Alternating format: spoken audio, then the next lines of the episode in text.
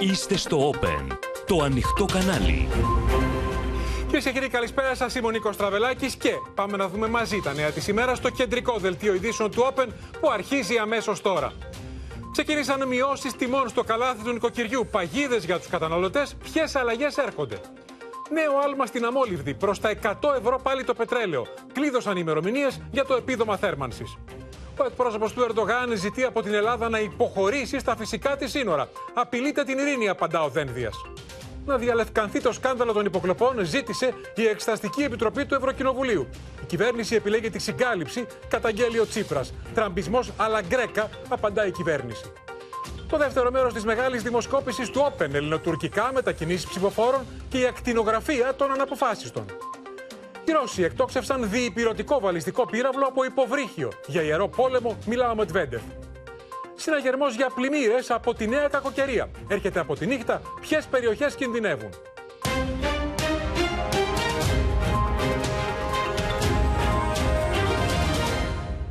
Να ξεκινήσουμε το δελτίο μας, κυρίες και κύριοι, με το θέμα της ακρίβειας. Το ζήτημα που απασχολεί περισσότερο πάνω από ένα στους δύο πολίτες, όπως έδειξε και η δημοσκόπηση της MRB για το Open. Δύο μέρες μετά την πρεμιέρα στο καλάθι του νοικοκυριού, δύο από τις μεγαλύτερες αλυσίδες σούπερ μάρκετ μείωσαν ως 50% τις τιμές σε βασικά προϊόντα που εντάσσονται στο καλάθι, με τον Άδωνη Γεωργιάδη να εμφανίζεται αισιόδοξος ότι θα ακολουθήσουν και οι υπόλοιποι. Ωστόσο, οι περισσότεροι καταναλωτές παραμένουν επιφυλακτικοί, βλέποντας ότι η πλειοψηφία των προϊόντων έχει μπει στο καλάθι στις ίδιες τιμές με πριν. Ενώ τα σούπερ μάρκετ δεν έχουν ακολουθήσει μέχρι στιγμής τις νέες οδηγίες του Υπουργείου Ανάπτυξης για να εντοπίζονται πιο εύκολα τα προϊόντα του καλαθιού και να αναγράφεται και η προηγούμενη τιμή. Σε μειώσεις τιμών σε προϊόντα στο καλάθι του νοικοκυριού, που φτάνουν έως και το 50% προχώρησαν μέσα σε λίγες ώρες μετά την πρεμιέρα, ορισμένες αλυσίδες σούπερ μάρκετ. Αν τα βρω στο ράφι, φυσικά θα τα αγοράσω. Ναι. Τίποτα το ιδιαίτερο. Θεωρώ αυτά είναι ασπίρινες. Υπάρχει διαφορά στην τιμή. Μεγάλη. Σούπερ μάρκετ πολλούσε την Τετάρτη το ρύζι Καρολίνα 1,85 ευρώ το κιλό και τώρα 1,50. Τη φρατζόλα το χωριάτικο ψωμί από 3,03 το κιλό σε 2,49 ευρώ το κιλό. Το κοτόπουλο από 3,98 ευρώ το κιλό σε 2,99 ευρώ το κιλό. Στις πάνες για μωρά η τιμή έπεσε από 21,78 ευρώ στα 11,98 ευρώ. Το καλάθι πάει πάρα πολύ καλά. Να το πω λίγο λαϊκά, έχει ξεπουλήσει δεν προλαβαίνουν να γεμίζουν τα ράφια από τα προϊόντα του καλαθιού. Σύμφωνα με κυβερνητικές πηγές, οι πωλήσεις στα προϊόντα που είναι στο καλάθι του νοικοκυριού αυξήθηκαν 135% σε λιγότερο από τρεις μέρες. Η διαφήμιση που έχει γίνει από τα μέσα ενημέρωσης ε, κάνει τον κόσμο να μας ρωτάει πρωτίστως ποια είναι του καλαθιού του νοικοκυριού. Οπότε φεύγουν νωρίτερα. Πολλοί καταναλωτές, όπως λένε, δυσκολεύονται να εντοπίσουν τα ταμπελάκια ειδικής σημάνση για το καλάθι του νοικοκυριού. Αυτοψία του Open σε σούπερ μάρκετ δείχνει πως τα ειδικά ταμπελάκια παραμένουν ακόμη, σε ορισμένες περιπτώσεις, δυσδιάκριτα, ενώ δεν υπάρχει ακόμη διπλή τιμή πριν και μετά, την ώρα που οι καταναλωτές αναζητούν τις φτηνότερες τιμές. Δεν πιστεύω ότι κάτι γίνεται. Δεν γίνεται. Δεν ξέρω, δεν είμαι ευχαριστημένος. Στο μεταξύ, φουντώνει η πολιτική αντιπαράθεση. Ωραία να λέμε κανένα αστείο, κύριε Κουτσούμπα και του Καπαμά, γιατί τον είδα χθες εκεί στο παπαδάκι μου, μου έκανε μια ωραία αναφορά. Τον σεβαστό κύριο Γενικό Γραμματέα του Κουκουέ, αλλά να ξέρει ότι η Σοβιετική μου του αρέσει τα ράφια τα ανάδεια. Εδώ τα ράφια είναι γεμάτα. Ο Γενικός Γραμματέας του Κουκουέ Δημήτρης Κουτσούμπας συναντήθηκε σήμερα με Ομοσπονδία Τριτέκνων. Βιώνεται τις συνέπειες από την μεγάλη ακρίβεια, την ενεργειακή φτώχεια. Εσείς πολύ περισσότερο από ότι άλλες κατηγορίες, άλλες οικογένειες ε, από τον ελληνικό πληθυσμό. Έχουν εξαθλιώσει τον Έλληνα, έχουν ευτελίσει την αξιοπρέπειά του και τον έχουν κάνει κυνηγό προσφορών που πολλές φορές δεν είναι προσφορές. Πληροφορίες αναφέρουν πως την επόμενη εβδομάδα θα διευρυνθούν οι επιχειρήσεις που μετέχουν στο καλάθι του νοικοκυριού. Λοιπόν, μένουμε στο θέμα, είναι μαζί μας ο Γιάννης Φόσκολος, γιατί υπάρχουν πολλές γκρίζες ζώνες. Καλή αρχή με δύο αλυσίδες, αλλά δεν φτάνει, Γιάννη. Και το μεγάλο στοίχημα είναι αν θα συνεχίσουν να πέφτουν οι τιμές και τι θα δούμε και στα επόμενα καλάθια. Γιατί σου θυμίζω ότι κάθε Τετάρτη αλλάζουν τα καλάθια. Είδαμε λοιπόν και στο βίντεο ότι λίγες ώρες μετά την Πρεμιέρα ουσιαστικά δύο μεγάλα σούπερ μάρκετ και κάποια μικρότερα ακούω έχουν μειώσει τις τιμές τους σε, σε, κάποια προϊόντα. σε κάποια προϊόντα σε σχέση με τις τιμές που είχαν δώσει στην αρχή. Μάλιστα σε ορισμένα προϊόντα η μειώση των τιμών είναι εντυπωσιακή. Αυτό δημιουργήθηκε και από τον ανταγωνισμό. Το θέμα είναι αυτό θα και το πήραν δούμε. και το μήνυμα των καταναλωτών που λένε δεν έχει νόημα το ίδιο προϊόν να μπαίνει ένα αυτοκόλλητο και να μου το λέτε καλάθι. Το Τι να μεγάλο κάνω, να μείνει ζητού- μια εβδομάδα χωρίς Έτσι. να αυξηθεί; Έτσι. Το μεγάλο ζητούμενο είναι όμως αυτό να το δούμε και στη συνέχεια, Νίκο. Θα το δούμε και στη συνέχεια, θα το δούμε και στα επόμενα καλάθια. Θα υπάρξει ο συντονισμός που πρέπει ανάμεσα στα σούπερ μάρκετ και στη βιομηχανία τροφίμων, έτσι ώστε τα προϊόντα που είναι σε αυτή τη δεξαμενή, η οποία αυτή τη στιγμή έχει μια πολύ μεγάλη α, δημο- δημοσιότητα. Είναι μια δεξαμενή προϊόντων που έχει μια πολύ μεγάλη δημοσιότητα. Θα γίνουν όλες οι προσπάθειες που πρέπει έτσι ώστε να συγκρατηθούν χαμηλά οι τιμές και τις επόμενες μέρες, το επόμενο χρονικό διάστημα. Πρέπει να βάλουν πλάτη και βιομηχανίες και προμηθευτές και τα σούπερ Έτσι. μάρκετ. Εδώ είμαστε λοιπόν για να το παρακολουθούμε. Ε, το χαλί έχει στρωθεί. Ακριβώς. Το επόμενο λοιπόν μεγάλο στίχημα είναι να διορθωθούν οι αριθμίες, να διορθωθούν οι παιδικές ασθένειες αυτού του μέτρου που είδαμε τις πρώτες μέρες. Μία από αυτές είναι και το θέμα με τα ταμπελάκια που είναι μικρά, είναι δυσδιάκριτα, πα- κάπου δεν υπάρχουν, οι καταναλωτές δεν τα βρίσκουν. Αυτό λοιπόν που ακούω είναι ότι το Υπουργείο Ανάπτυξης έχει στείλει μία εγκύκλιο α, στα σούπερ μάρκετ Ναι, που που είναι δεν την είδαμε να υποχρεωμένα. εφαρμόζεται όμως. Από την επόμενη Τετάρτη, λοιπόν, ακούω, θα είναι υποχρεωτικό τα ταμπελάκια να έχουν συγκεκριμένο μέγεθος. Δηλαδή, μέσα στην εγκύκλιο αναφέρεται ένα συγκεκριμένο μέγεθο. Πρέπει να εξέχουν από το ράφι, Γιάννη. Αλλιώς δεν μπορούν να τα δουν οι Να καταναλωτές. έχουν ένα συγκεκριμένο μέγεθος. Υπάρχει δηλαδή πρότυπο το οποίο θα πρέπει να χρησιμοποιούν τα σούπερ μάρκετ από την επόμενη τιμές; Τετάρτη. Για τι τιμές ακόμη δεν έχω νέα. Για να υπάρχει Αν θα υπάρχει σύγκριση. παλιά Να και ξέρει νέα. ο Έτσι. καταναλωτής. Ωστόσο, Υπάρχει θα οδηγία. υπάρχει σύγκριση τώρα στο δεύτερο καλάθι, γιατί θα ξέρει ο καταναλωτής την πρώτη τιμή με την οποία μπήκε το προϊόν στο καλάθι. Οπότε ο ίδιος ο καταναλωτής μπορεί και στο e-καταναλωτής, δηλαδή στην ψηφιακή πλατφόρμα, να κάνει πλέον τη δική του σύγκριση. Ένα θέμα είναι η ακρίβεια. Το δεύτερο, το είδαμε και στη δημοσκόπηση του Open, είναι η ασκροκέρδεια. Και εκεί είχαμε χτύπημα. Είχαμε σήμερα ένα λουκέτο σε Στην αγορά πρατήριο καυσίμων. βενζίνης, έτσι, σε, στην αγορά καυσίμων, σε πρατήριο βενζίνης, το οποίο προήλθε και μέσα από το απόδειξη, από την απόδειξη που λέγαμε όλο το προηγούμενο χρονικό διάστημα από τους τους ίδιους πολίτες που γίνονται φοροελεγκτές. Ο συγκεκριμένος λοιπόν επιχειρηματίας δεν είχε εκδώσει αποδείξεις επί μήνες, δεν εξέδιδε αποδείξεις και επίσης είχε παραποιήσει και το σύστημα εκρών Έτσι. Και ισροών. έδωσαν και διεύθυνση στην οδό Πανικολή στο Χαλάνδη. Να σε ευχαριστήσουμε, Γιάννη Φόσκολε.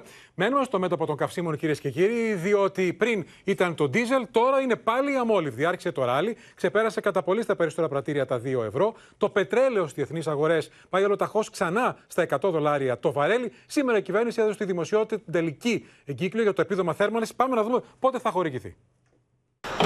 Αντίστροφη μέτρηση για να ανοίξει πλατφόρμα για το επίδομα θέρμανσης, καθώς εκδόθηκε η υπουργική απόφαση που διευκρινίζει το χρονοδιάγραμμα. Όταν ανοίξει θα δω για την πλατφόρμα, άμα μπορώ να πάρω κάτι. Σύμφωνα με πληροφορίες του Open, η πλατφόρμα MyThermancy αναμένεται να ανοίξει κοντά στις 21 Νοεμβρίου. Όσοι παλαιοί δικαιούχοι κάνουν αίτηση έως τις 9 Δεκεμβρίου, θα πληρωθούν ως προκαταβολή του επιδόματος στις 21 Δεκεμβρίου το σύνολο του ποσού που πήραν πέρσι. Την ώρα που οι καταναλωτές έχουν ξεκινήσει τους υπολογισμούς για το πόσα λίτρα θα βάλουν. 600 λίτρα κάθε φορά 700 γη. Οι νέοι δικαιούχοι θα πληρωθούν την πρώτη δόση στις 21 Δεκεμβρίου αν κάνουν αίτηση έως τις 9 Δεκεμβρίου για αγορές που έχουν γίνει έως 30 Νοεμβρίου. Τα ποσά ξεκινούν από 100 και φτάνουν έως 800 ευρώ. Ενώ όσοι δικαιούχοι γυρίζουν από φυσικό αέριο σε άλλο καύσιμο θα παίρνουν διπλάσιο ποσό έως 1600 ευρώ. Το επίδομα θα υπολογιστεί με 1 και 40 ευρώ το λίτρο. Το επίδομα θέρμανσης θα, θα αργήσει να το πάρουμε, αλλά θέρμανση όταν θα πιάσει το κύλο θα βάλουμε. Την ίδια ώρα τα πάνω κάτω έρχονται για ακόμα μια φορά με τις τιμές στην Αντλία, καθώς η βενζίνη έχει ξεπεράσει στα περισσότερα πρατήρια το πετρέλαιο κίνησης. Η δηληστηριακή τιμή της αμόλυβδη είναι ακριβότερη από αυτή του ντίζελ ήδη από τη Δευτέρα. Ωστόσο, πλέον έχει αρχίσει να αποτυπώνεται και στις τιμές που φτάνουν και στους καταναλωτές που βρίσκονται αντιμέτωποι με τη φωτιά που μένεται στην Αντλία. Γενικώ είναι υψηλές τιμές. Έχουμε συνηθίσει γενικότερα το, το 2 ευρώ. Η ψαλίδα κυμαίνεται στα περισσότερα βενζινάδικα από 1 έως 3 λεπτά για την αμόλυβδη πλέον, την ώρα που παράγοντε τη αγοράς βλέπουν πιθανές νέες αυξήσεις στην Αντλία. Από εδώ και στο εξής βλέπουμε μια ανωδική πορεία η οποία δεν μπορεί να προβλέψει κανείς σε ποιο σημείο θα φτάσει. Την ίδια ώρα συνεχίζεται το ράλι στις διεθνείς τιμές του πετρελαίου, με τον Brent να κινείται στην περιοχή των 98 δολαρίων το βαρέλι και να έχει βάλει πλώρη για τα 100 δολάρια.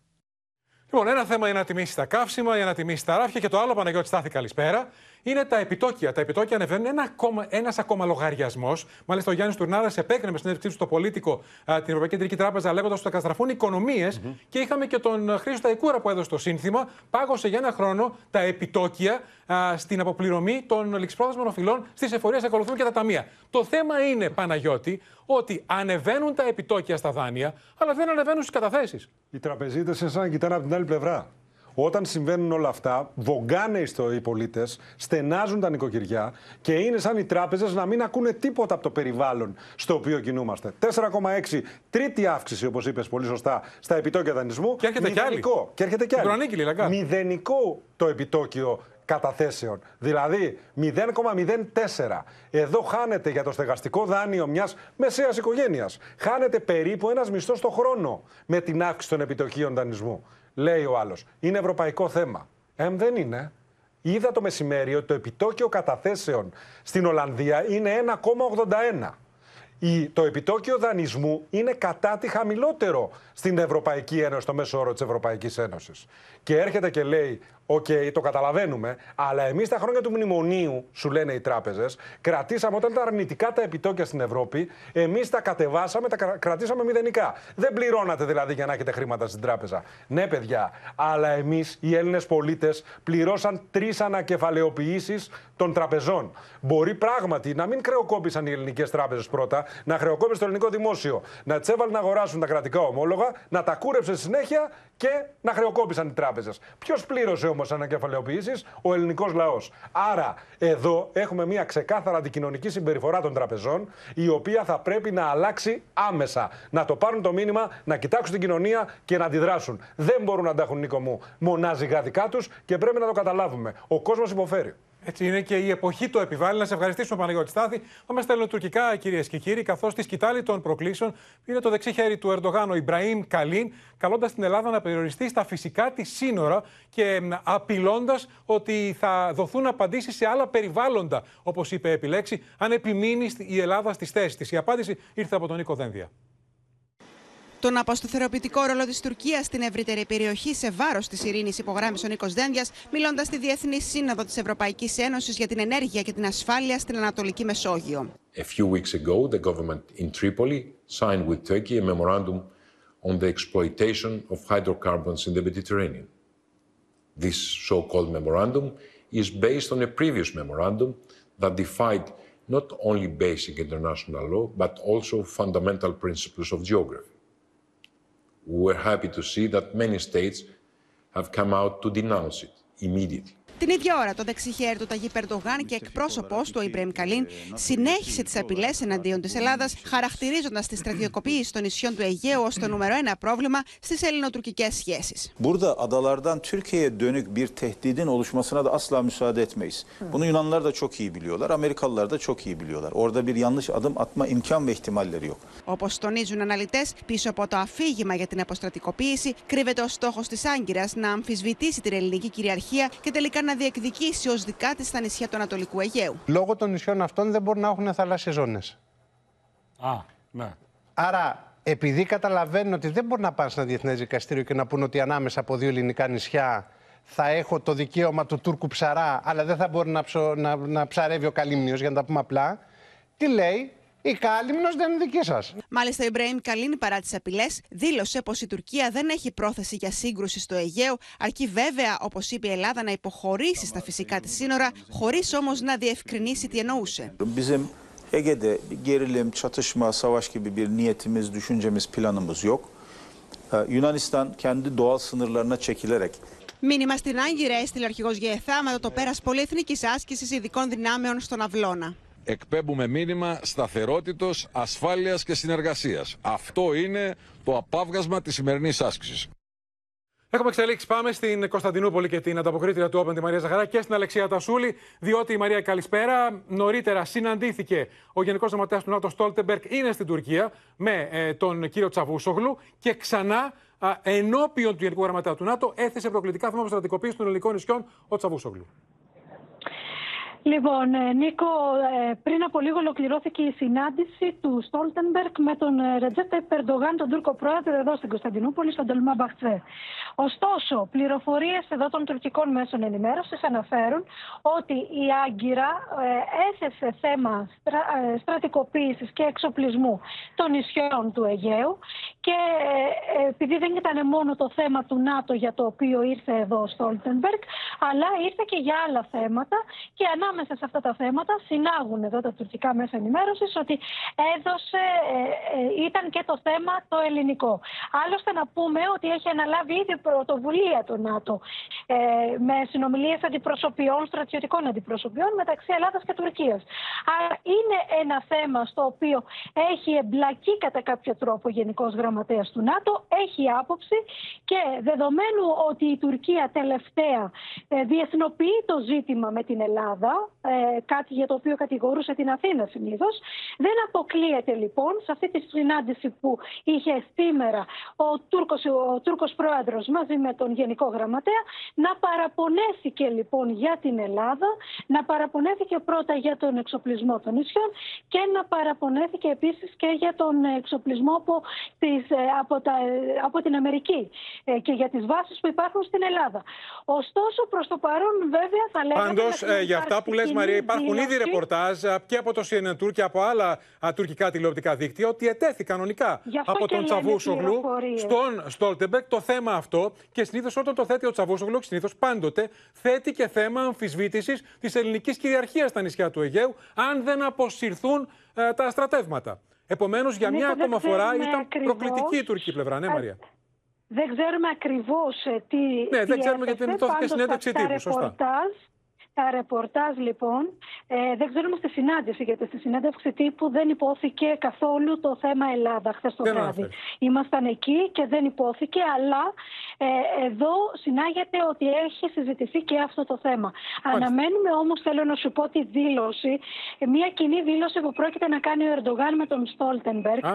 ε, μετά τη συνάντησή τους. Δεν είναι δηλώσεις δημόσιες, ε, μπορεί να είναι κάποια γραπτή δήλωση, δεν, δεν το γνωρίζουμε ακόμη. Πάντως αναμένεται κάποια κοινή δήλωση που θα κάνουν οι δυο τους και θα Μάλιστα. δούμε αν Μαρία, θα μέσα, έχει ενδιαφέρον λοιπόν, γιατί σε το βασικό θέμα που αυτό πήγε ο Στόλτεμπεργκ είναι να υπάρχει η ζητήσει λέξη πράσινο Ελλάδα. φως για να, μπουν, να πει η Τουρκία ότι συμφωνεί να μπουν Σουηδία και Φιλανδία στο ΝΑΤΟ. Να σε ευχαριστήσουμε και πάμε στην Αλεξία Τασούλη, διότι η Αλεξία είναι γνωστός ο ρόλος του Στόλτεμπεργκ, ο οποίος πολλοί λένε ότι είναι ουδέτερος. Δεν είναι ουδέτερος, είναι φιλοτουρκικός, διότι έχουμε μια Τουρκία να αμφισβητεί το διεθνές δίκαιο και μια Ελλάδα να το υπερασπίζεται. Τι λέει η Αθήνα; Λοιπόν, για την Ελλάδα είναι κόκκινη γραμμή η άμυνα της χώρας. Με επίσημη επιστολή στον ΟΗΕ έχουμε απορρίψει την τουρκική επιχειρηματολογία για την αποστρατικοποίηση που έθεσε σήμερα ο κ. Τσαβούσογλου. Έχουμε πει ότι είναι η Τουρκία που έχει το κάζος Μπέλη, την απειλή πολέμου δηλαδή. Ότι είναι η Τουρκία που έχει παρατάξει το μεγαλύτερο αποβατικό στόλο στη Μεσόγειο απέναντι από τα νησιά του Ανατολικού Αιγαίου. Ότι είναι η Τουρκία που κάνει υπερπτήσεις στα ελληνικά νησιά. Και ότι είναι η Τουρκία που καταπατά το πνεύμα και το γράμμα των διεθνών συνθήκων, οι οποίες λένε ότι τα νησιά αυτά παραχωρήθηκαν στην Ελλάδα χωρίς κανέναν άλλον όρο, χωρίς καμία άλλη υποχρέωση. Αυτά, Νίκο, έχουμε πει και επισήμως στον ΟΗΕ και με αυτά τα επιχειρήματα ενημερώνουμε κάθε φορά τον ΝΑΤΟ όποτε χρειαστεί, όποτε η Τουρκία προκαλεί. Θα σας ευχαριστήσουμε, Αλεξία Τασούλη. Περιμένουμε να δούμε τι θα είναι και αυτή η κοινή δήλωση Ερντογάν Στόλτεμπεργκ. Τώρα, η Τουρκία συνέχισε και σήμερα, ενώ ήταν ο Στόλτεμπεργκ α, στην γειτονική χώρα, συνέχισε και σήμερα τις προκλήσεις στο Αιγαίο και μάλιστα η Γεωργία Γαρατζιώτη α, ήταν μέσα σε F-16 την ώρα που προκαλούσε ένα από τα τουρκικά μαχητικά. Η Γεωργία α, Γαρατζιώτη πέταξε με F-16. Έγινε η πρώτη Ελληνίδα δημοσιογράφος που πετά με ελληνικό μαχητικό F-16. Και πάμε να δούμε το ρεπορτάζ και πώς κατέγραψε στον ασύρματο τις προκλήσεις των Τούρκων σήμερα στο Αιγαίο.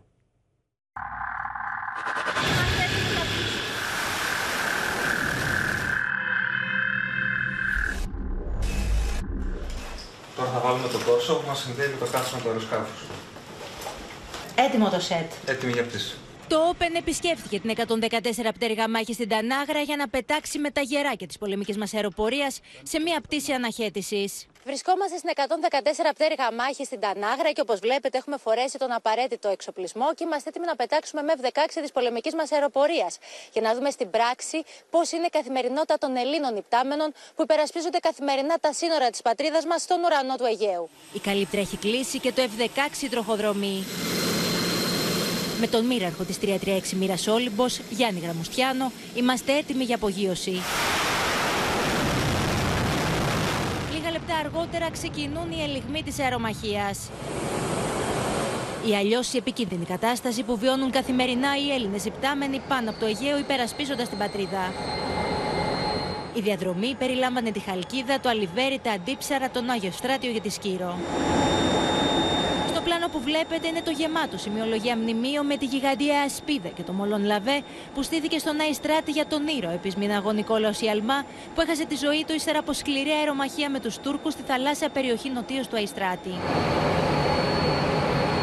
Γύρω στι 2 και μισή, όταν ήμασταν ανοιχτά της Κύρου, ακούσαμε από τον ασύρματο ότι τουρκικά μαχητικά αεροσκάφη εισήλθαν από Λέσβο και Χίο στο ΕΦΑΙ Αρεθινών και τώρα βρίσκονται στο κεντρικό Αιγαίο. Η ελληνική πλευρά ζήτησε από τα τουρκικά μαχητικά να αποχωρήσουν, όμως αυτά επέμεναν. Μαχητικά αεροσκάφη Μοιράζ 2000 Παύλα 5 από την Τανάγρα και F-16 από τη Λίμνο έσπευσαν να αναγνωρίσουν και να αναχαιτήσουν τα τουρκικά μαχητικά.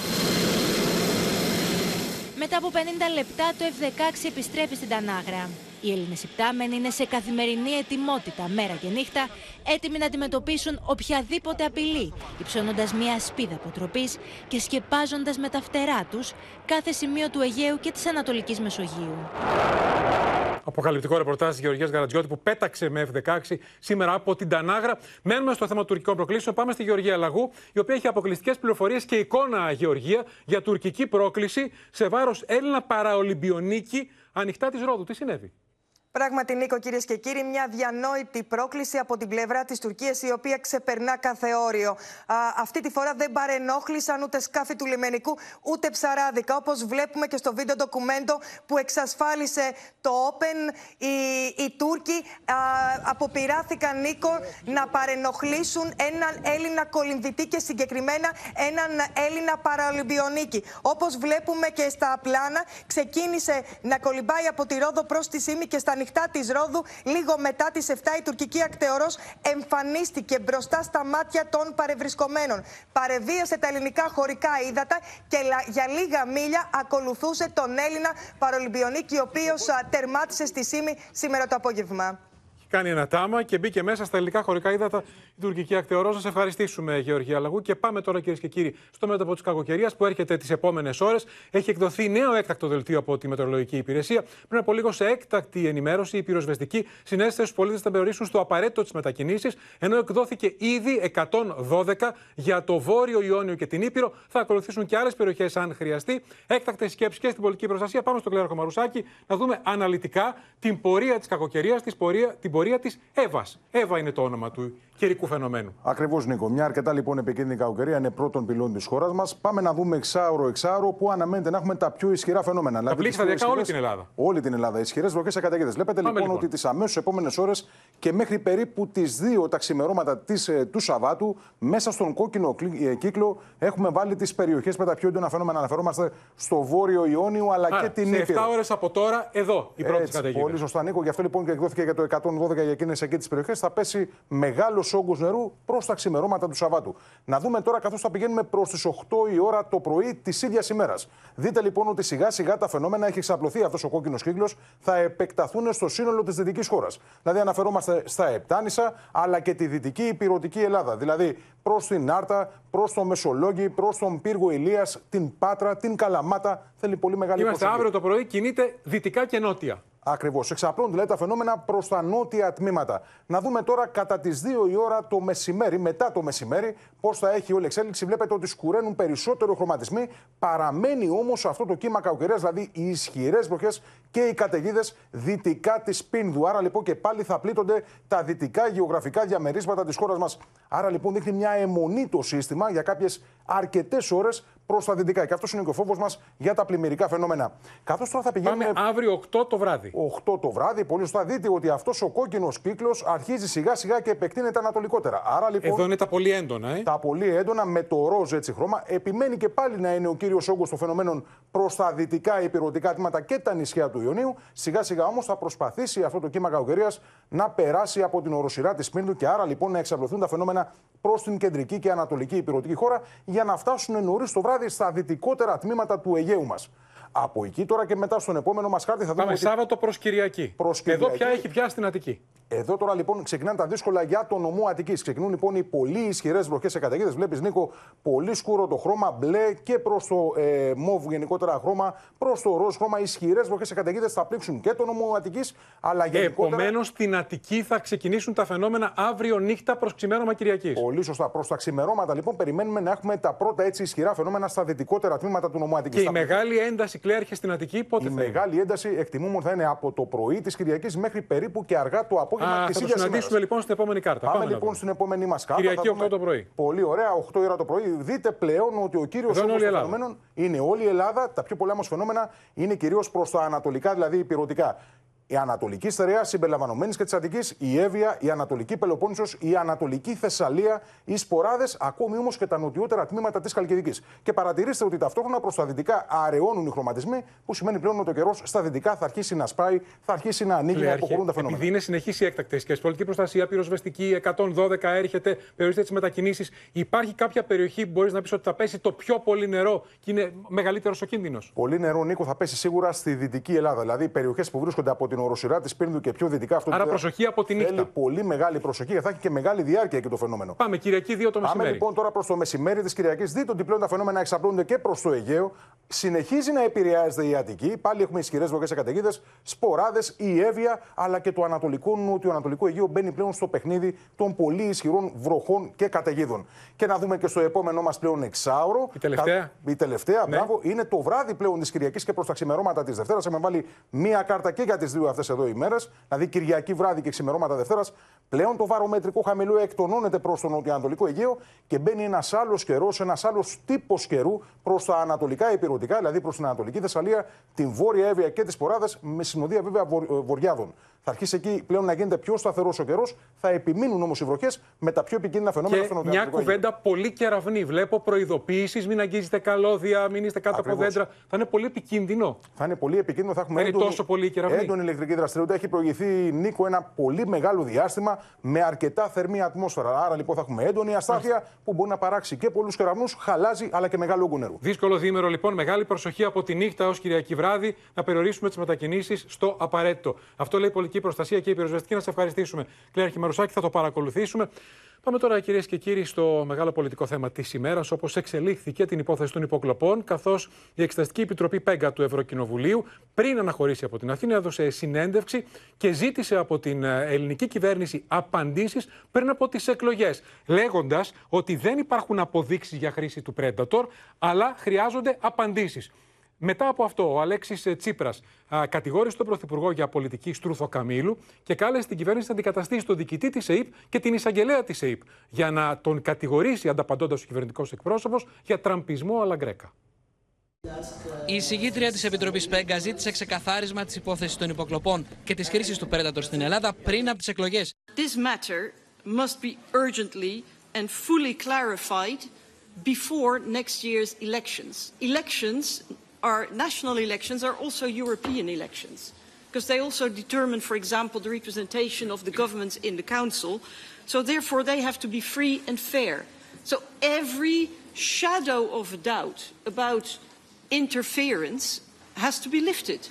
Before the elections. Η συγκίτρια της Επιτροπής αναφέρθηκε πολλές φορές στον αποπεμφθέντα Γρηγόρη Δημητριάδη όταν μίλησε για το πιθανό κέντρο των υποκλοπών. Τα όσα είπε πάντως η Ολλανδία Ευρωβουλευτής αμφισβήτησε η Ελίζα Βόζεμπεργκ κατά τη διάρκεια της συνέντευξης. Οι εκτιμήσεις μιας σοβαρής επιτροπής προκειμένου να βοηθήσουν την εξέλιξη της νομοθεσίας και την βελτίωση δεν μπορεί να, στοιχεί, να στηρίζονται σε υποθέσεις και αυθαίρετες, ε, υπο, ε, αυθαίρετα συμπεράσματα παρά μόνο σε αποδείξεις. Αποδείξεις για αυτά τα ζητήματα δεν υπήρξαν. Now, if on the basis of the, let's say, the 900 pieces that we do have, we, we, we are drawing completely the wrong conclusions, I, I cannot exclude that. If the authorities would to decide to lift the confidentiality, to declassify the information, then maybe we would get the proof. Θέμα αδιάβλητο των εκλογών βάζει και ο Αλέξης Τσίπρας που ζητά από τον Πρωθυπουργό απαγόρευση των κακόβουλων λογισμικών στην Ελλάδα αντικατάσταση του διοικητή της ΑΕΠ με πρόσωπο κοινής αποδοχής,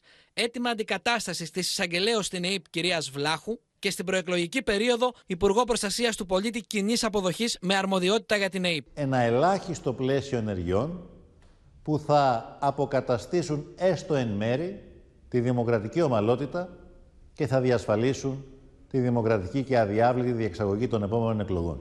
Αναζητά απεγνωσμένα δικαιολογίες για την επερχόμενη ήττα του, φτάνοντας στο σημείο να θυσιάσει την ομαλότητα και την ομιμότητα για να στήσει γραμμή προσωπικής του άμυνας. Όμως η πολιτική του αδυναμία οφείλεται στην πολιτική του ανεπάρκεια, στην ένδια προτάσεων για τα επαρκτά και τα μεγάλα που απασχολούν την πατρίδα και στον τραμπισμό αλαγκρέκα με τον οποίο πολιτεύεται. Να βρούμε ποιος χειρίζεται το πέντρο στην Ελλάδα και να οδηγηθεί στη δικαιοσύνη. Κ. Τσίπρας έδωσε ονόματα επιχειρηματιών, υπουργών της Νέας Δημοκρατία.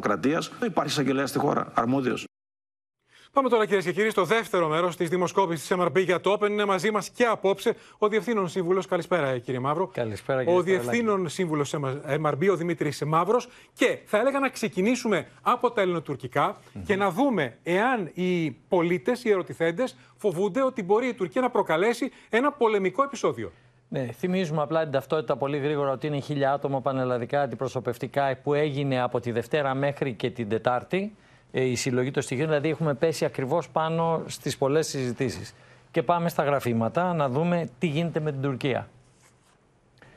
Βλέπουμε, Φαίνεται, λοιπόν. Ναι. φαίνεται εδώ λοιπόν ότι η αναμονή για ένα, α, να προκαλέσει η Τουρκία ένα επεισόδιο είναι στο 47,2% το πολύ πιθανό και το αρκετά και από την άλλη μεριά η μικρότερη πιθανότητα είναι στο 49%. Περίπου μισή. η χώρα είναι ε, χωρισμένη στα δύο σε σχέση με το αν θα προκαλέσει ή όχι η Τουρκία θερμό επεισόδιο. Ένας στους δύο πάντως το φοβάται. Έχει Ε, ενδιαφέρον ε, να ακριβώς. δούμε την κατανομή ανά κόμμα.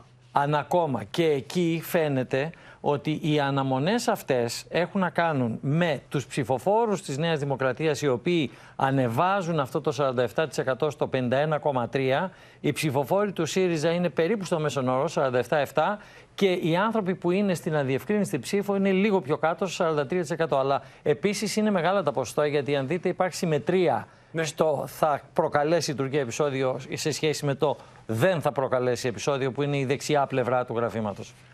Πάμε τώρα στο επόμενο ερώτημα που έχει μεγάλο ενδιαφέρον. Τι πιστεύουν Για μένα οι αυτό πολίτες; είναι πολύ σοβαρό. Τι πιστεύουν οι πολίτες ότι θα συμβεί αν θα έχουμε θερμό επεισόδιο. Θα είμαστε μόνοι μας ή θα μας βοηθήσουν οι σύμμαχοι; Ακριβώς. Και φαίνεται ότι εάν το δει κανείς έτσι, το 48% ένα στους δύο Έλληνες πιστεύει ότι θα έχουμε μοναξιά.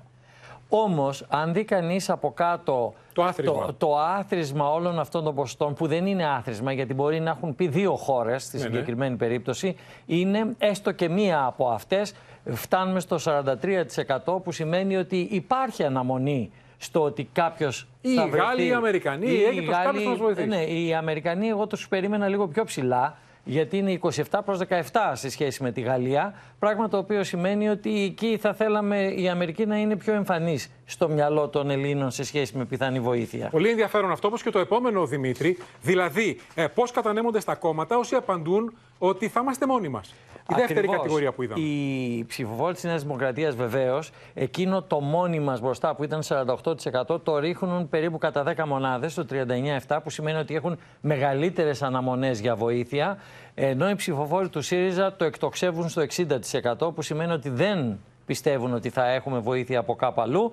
Και βεβαίως η αδιευκρίνηστη ψήφος είναι περίπου ε, στους μέσους όρους. Έτσι. Πάντως υπάρχει ελπίδα και στα δύο κόμματα για βοήθεια. Ναι, παντού τα συμπληρωματικά ποσοστά αυτών που είναι το ότι θα υπάρχει βοήθεια δεν είναι αμεληταία, είναι υπαρκτά. Και επειδή έχουμε δει τα νούμερα απλά για λόγους οικονομίας, δεν δείχνουμε κάθε ε, εναλλακτική από κάθε χώρα, είναι υπαρκτά. Είναι 30, 35, 25, ότι θα Τώρα, μας βοηθήσουν. Πάμε, είδαμε χθες το πρώτο μέρος της δημοσκόπησης MRB, κύριε Μαύρο, ότι το προβάδισμα της Νέας Δημοκρατίας έναντι του ΣΥΡΙΖΑ είναι 6,1 μονάδες. 6,3 Στην πρόθεση ψήφου. Ακριβώς. Και 6,3 Ε, στην στα αναγωγή έγκυρα. στα Στην έγκυρα. αναγωγή. Πάει Τώρα, λίγο πάνω από το 7, πώς αν προ- την κάνει κανείς Πάμε όλη. να δούμε ε, την κατανομή σε Νέα Δημοκρατία και ΣΥΡΙΖΑ.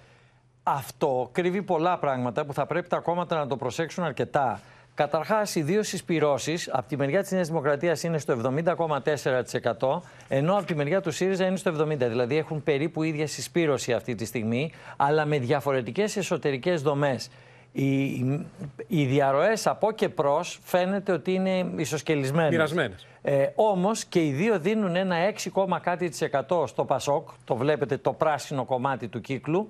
ε, που σημαίνει ότι έχουν ίσες ε, πιθανότητες να χάσουν προς το, προς το Πασόκ. Γι' αυτό και είδαμε χθε ότι το ποσοστό του Πασόκ παραμένει σταθερό. Ενώ οι αναμονές ήταν ότι ο κύριος Ανδρουλάκης θα αρχίσει να χάνει, δεν φαίνεται να έχει τέτοιες φορές.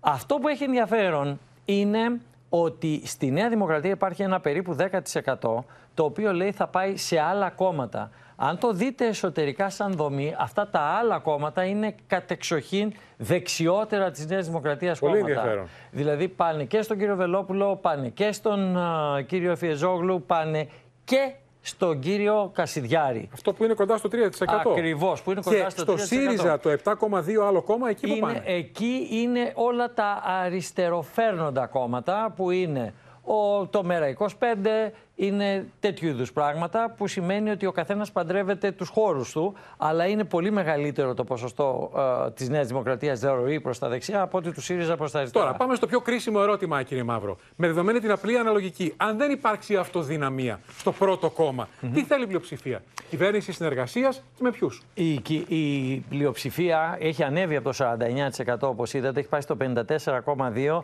Λέει, παιδιά, ψυχραιμία, εγώ θέλω κυβέρνηση συνεργασίας. Ψήθηκε το ποσοστό υπέρ της Ακριβώς. Έχει ανέβει πέντε μονάδες, όπως βλέπετε.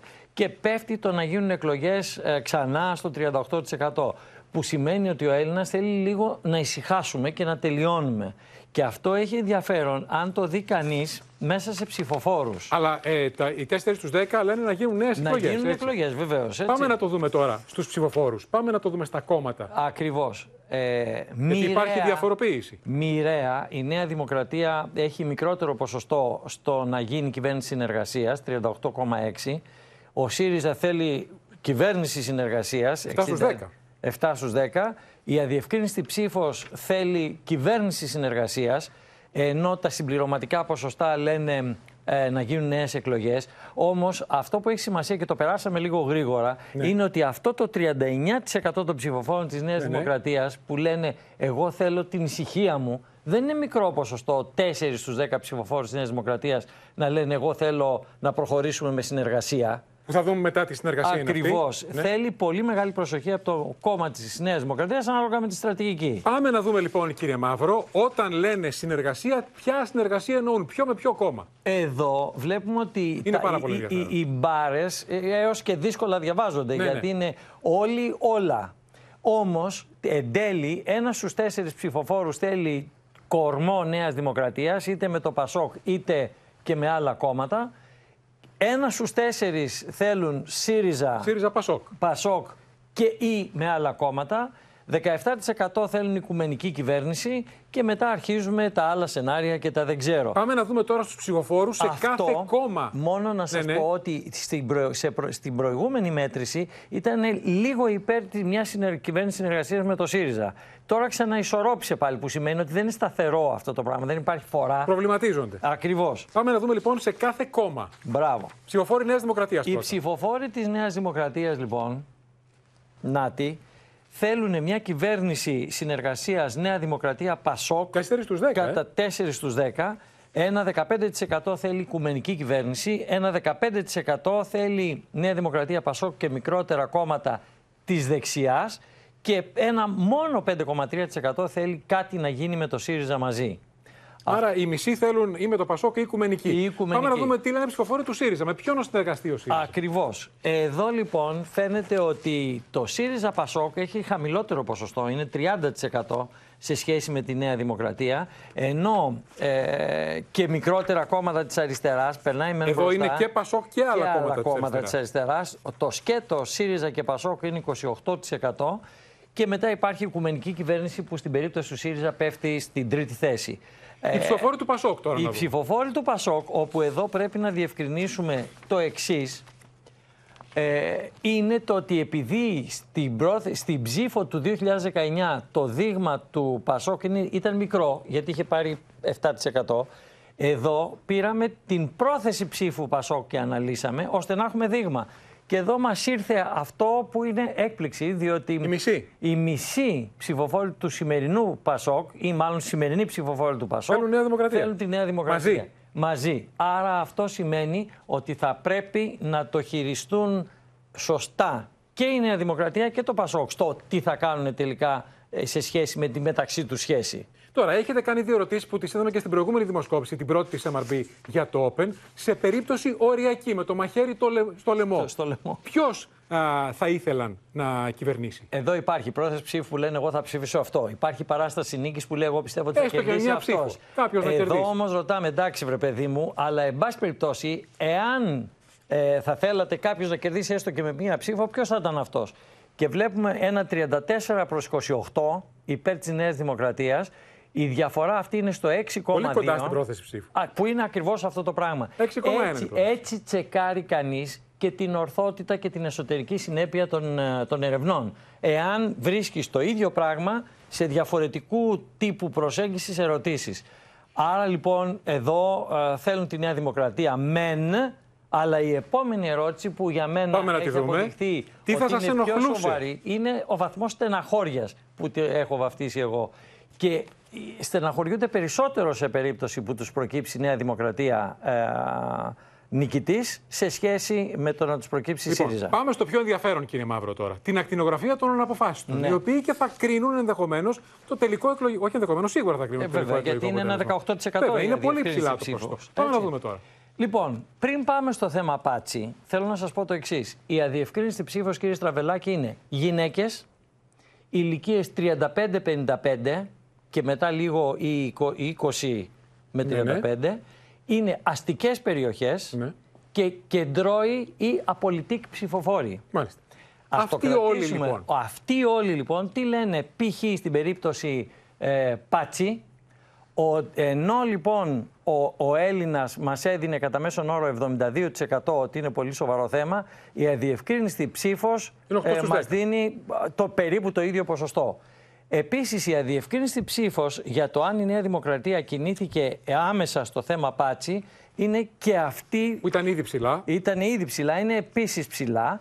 Και ερχόμαστε εδώ, στο γνώριζα από πριν η Νέα Δημοκρατία για το θέμα Πάτσι, ήταν 7 στους 65 και εδώ πέρα είναι 67. Τώρα, όσοι δεν έχουν αποφασίσει, ποιο θεωρούν καταλληλότερο πρωθυπουργό. Και αυτό έχει μεγάλο ενδιαφέρον. Ε, εδώ νικητής καθαρά σε σχέση και με τους δύο είναι ο κανένας. Και είναι λογικό, αφού είναι Και αναποφάσιστο. είναι λογικό αφού είναι αναποφάσιστο. Αλλά έχει Πα- προβάδισμα ο Παρ' Κυριάκος όλα Μητσοτάκης. αυτά υπάρχουν 6-7 μονάδες ε, μπροστά του κυρίου Μητσοτάκη στη συγκεκριμένη ερώτηση. Αλλά τι να το κάνει κανείς όταν ο κανένας εδώ δεσπόζει, έτσι. Τώρα, η συγκεκριμένη αναποφάσιστη στο ερώτημα που λέγαμε, ποιος να κερδίσει μια ψήφο διαφορά. Για να δούμε και πού είναι πιο κοντά. Αυτό έχει νομίζω αξία. Ε, εδώ αυτά τα μικρά ασθενικά ποσοστά, ότι θα ήθελα 14% να κερδίσει η Νέα Δημοκρατία και 9% ο ΣΥΡΙΖΑ, τι υπενήσονται εδώ στην άκρη, ένα θηριώδες, δεν θέλω να κερδίσει κανείς. Κανένας. Άρα οι 8 στους 10 είναι αναποφάσιστη ή αναποφάσιστη. Πε, ακριβώς. Είναι δηλαδή θηριωδός εναντίον του σημερινού Και ποιος θα τους ενοχλούσε, αυτό είναι ποιον, ποιον θα ήθελε να κερδίσει μια ψήφο διαφορά. Ποιον δεν θέλουν με τίποτα. Με- Τώρα. δεν θέλω με τίποτα. Βλέπετε ότι και εδώ τα ποσοστά είναι πάρα πολύ χαμηλά και εξισώνονται. Δηλαδή. Εδώ είναι άλλη εικόνα. Είναι άλλη εικόνα. Εδώ είναι ο βαθμός στεναχώριας. Στεναχωριούνται οι ίδια όποιος και να βγει. Και πάλι ε, το θέλω. Δεν στεναχωριέμαι με κανέναν από αυτούς. Στεναχωριέμαι μην τυχόν και δεν βγει κάτι άλλο. Και τελευταίο, αυτοί οι αναποφάσιστοι, τι είδους κυβέρνηση συνεργασίας θα ήθελαν; Και αυτό έχει μεγάλο ενδιαφέρον για να δούμε πού είναι πιο Ε, κοντά. ναι. Και εδώ φαίνεται η αλλαγή στη λογική των ανθρώπων που λέει η Οικουμενική Κυβέρνηση 21%, ε, ΣΥΡΙΖΑ Πασόκ 12,7%, ε, Νέα Δημοκρατία Πασόκ 8,4%, Νέα Δημοκρατία ΣΥΡΙΖΑ 7,5% και ε, 3,5% Νέα Δημοκρατία Πασόκ και άλλα κόμματα της δεξιάς και 2,6% ΣΥΡΙΖΑ Πασόκ. Τα δύο πρώτα είναι τα σοβαρά, Οικουμενική και ΣΥΡΙΖΑ Πασόκ. Πήραμε μια συνολική. Για μένα το πιο σοβαρό θέμα είναι ότι οι ψηφοφόροι της σημερινής πρόθεσης ψήφου Πασόκ θέλουν 48% η μισή συνεργασία με τη Νέα Δημοκρατία. Αυτό θέλει διαχείριση και από Ε, τους δύο αυτούς. είναι καινούριο, Και από είναι τους καινούριο. τρεις. Και πάντως και πήραμε και μια εικόνα των αποφάσεων, νομίζω, που σπανίως την έχουμε τόσο αναλυτικά. Ευχαριστούμε πολύ τον Δημήτρη Μαύρο, Να είστε διευθύνοντα καλά, σύμβουλο και της εγώ σας MRB. ευχαριστώ. Σας περιμένουμε σε ένα μήνα. Επιστρέφουμε τώρα, κυρίες και κύριοι, στην ε, ειδησιογραφία, πηγαίνοντας στα πολεμικά μέτωπα της Ουκρανίας με τους Ρώσους να εκτοξεύουν βαλιστικό πύραυλο που μπορεί να φέρει πυρηνική κεφαλή από πυρηνοκίνητο υποβρύχιο. Και την ίδια ώρα ο Μετβέντεφ σε ένα παραλήρημα α, να κατηγορεί τη Δύση λέγοντας πολεμάμε με το σατανά, με τρελούς και με ναζιστές. Η Μόσχα ανακοινώνει την εκτόξευση διυπηρητικού βαλιστικού πυράβλου από το νέο πυρηνοκίνητο υποβρύχιο Τζενεραλίσιμου Σουβόροβ, το οποίο πρόκειται σύντομα να ενταχθεί στις τάξεις του ρωσικού πολεμικού ναυτικού, στέλνοντας ένα μήνυμα προς τη Δύση. Την ίδια ώρα οι Ουκρανοί μάχονται μέχρι τέλους για την ανακατάληψη της Χερσόνας, με τον ίδιο τον Βλαντίμιρ Πούτιν να καλεί τους πολίτες να εκενώσουν την πόλη και τους Ουκρανούς να προβλέπουν απόσυρση των Ρώσων. Херсоне, нужно убрать из зоны э, более опасных э, действий боевых, э, каких-то наступательных, контрнаступательных, прочих мероприятий, связанных с военными действиями. Поэтому острів Зміїний ще один акт доброї волі. Тому, звісно, я думаю, що потенційно вони готові до чергового акту доброї волі щодо лівого берега Дніпра в сторону якраз якраз в районі міста Херсон і Херсонської області. Και όλα αυτά την ώρα που το Κρέμλινο κατηγορεί οι Ηνωμένε Πολιτείε και Βρετανία για έμεση ανάμειξη στον πόλεμο, στέλνοντα στην Ουκρανία μισθοφόρου από τρομοκρατικέ οργανώσει. В условиях проведения специальной военной операции спецслужбами США и Англии осуществляется вербовка участников международных террористических организаций с целью их переброски для участия в боевых действиях на стороне киевского режима. Σε ένα άνευ προηγουμένου αντιδυτικό παραλήρημα, ο Δημήτρη Μεντβέντεφ αποκαλεί του δυτικού ακόμα και σατανάδε. Απέναντι μα σήμερα είναι το μέρο ενό κόσμου που πεθαίνει. Αυτό είναι ένα μάτσο τρελή ναζί τοξικομανής. Άνθρωποι ναρκωμένοι και εκφοβισμένοι. Ο στόχος είναι να σταματήσουμε τον υπέρτατο άρχοντα της κόλασης, ανεξάρτητα από το όνομα που χρησιμοποιεί, Σατανάς ή Εωσφόρο. Ο Ρετζέπ Ταγί Περντογάν και ο Γενικός Γραμματέας του ΝΑΤΟ, Γιάνν Στόλτεμπεργκ, συζήτησαν για την ένταξη Φινλανδίας και Σουηδίας στη Βορειοατλαντική Συμμαχία, για την οποία η Τουρκία έχει ακόμα αντιρρήσεις. Έχουμε εξελίξει ένα απάντηση του Κιέβου. Θα μας ενημερώσει η Αδαμαντία Λιόλιου. Ποντόλιακ, το δεξιχέρι του Ζελένσκι στο παραλήρημα Μετβέντεφ και Θανάσης Αυγερινό. Νέες δηλώσεις, νέα ομιλία Πούτιν του Ρώσου Προέδρου. Αδαμαντία. Μετά από τις δηλώσεις του Μετβέντεφ Νίκο, είχαμε άμεση αντίδραση από τον σύμβουλο του Ουκρανού Προέδρου, του Μιχαήλο Ποντόλιακ. Σε tweet του, λοιπόν, είπε ότι οποιαδήποτε συμφωνία γίνεται με το Πούτιν ισοδυναμεί με συμφωνία με το Σατανά. Σε κανέναν δεν θα αρέσει αυτό το τίμημα και συνέχισε ότι η νίκη της Ρωσίας θα φέρει την ανθρωπότητα στο χάος. Θα οδηγήσει σε πολέμους, σε γενοκτονίες, σε μια πυρηνική καταστροφή. Ενώ αντίθετα η ήττα της Ρωσίας θα φέρει την οικονομική ανάπτυξη και την άνθηση της ανθρωπότητας. Βέβαια και στις όποιες δηλώσεις γίνονται από την πλευριά της Ρωσίας ότι ο πόλεμος αυτός είναι ένας εμφύλιος πόλεμος ή ένας πόλεμος μεταξύ αδερφών, η Ουκρανία απαντά ότι η Ρωσία αντιλαμβάνεται την έννοια της αδερφικότητας σαν την έννοια του αδερφού μεταξύ του Άβελ και του Κάιν με πισόπλατες μαχαιριές.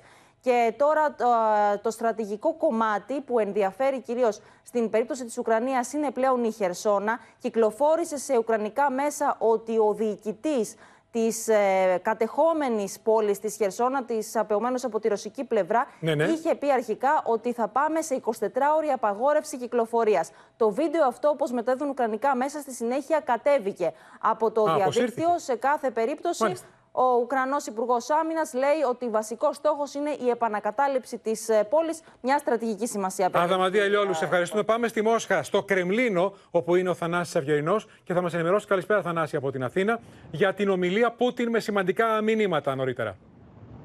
Καλησπέρα από τη Μόσχα που είχε σήμερα εθνική γιορτή, την ημέρα της Λαϊκής Ενότητας. Ε, Μια γιορτή που αντικατέστησε την επέτειο της Οκτωβριανής Επανάστασης.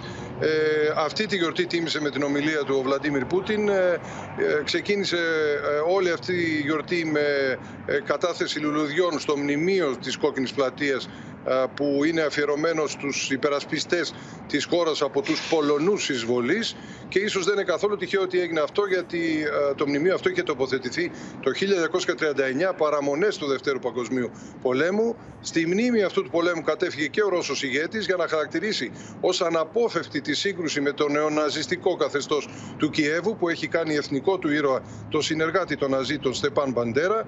Ο Πούτιν αναφέρθηκε ειδικά στο 1941 θυμίζοντας ότι παρά τις προειδοποιήσεις που έστελαν στο Στάλιν οι κατάσκοποι της Μόσχας δεν ήθελαν στο Κρεμλίνο να πιστέψουν και να προετοιμαστούν καλύτερα ότι θα υπάρξει ναζιστική επίθεση. Επομένως τώρα ο Πούτιν λέει ότι η Ρωσία δεν έκανε το ίδιο λάθος εκτιμώντας ότι αν δεν ξεκινούσε η ίδια την πολεμική επιχείρηση στην Ουκρανία το αποτέλεσμα θα ήταν και πάλι πόλεμος αλλά με χειρότερους όρους για τη Ρωσία. Ότι αργά ή γρήγορα δηλαδή αυτό θα ξεκινούσε.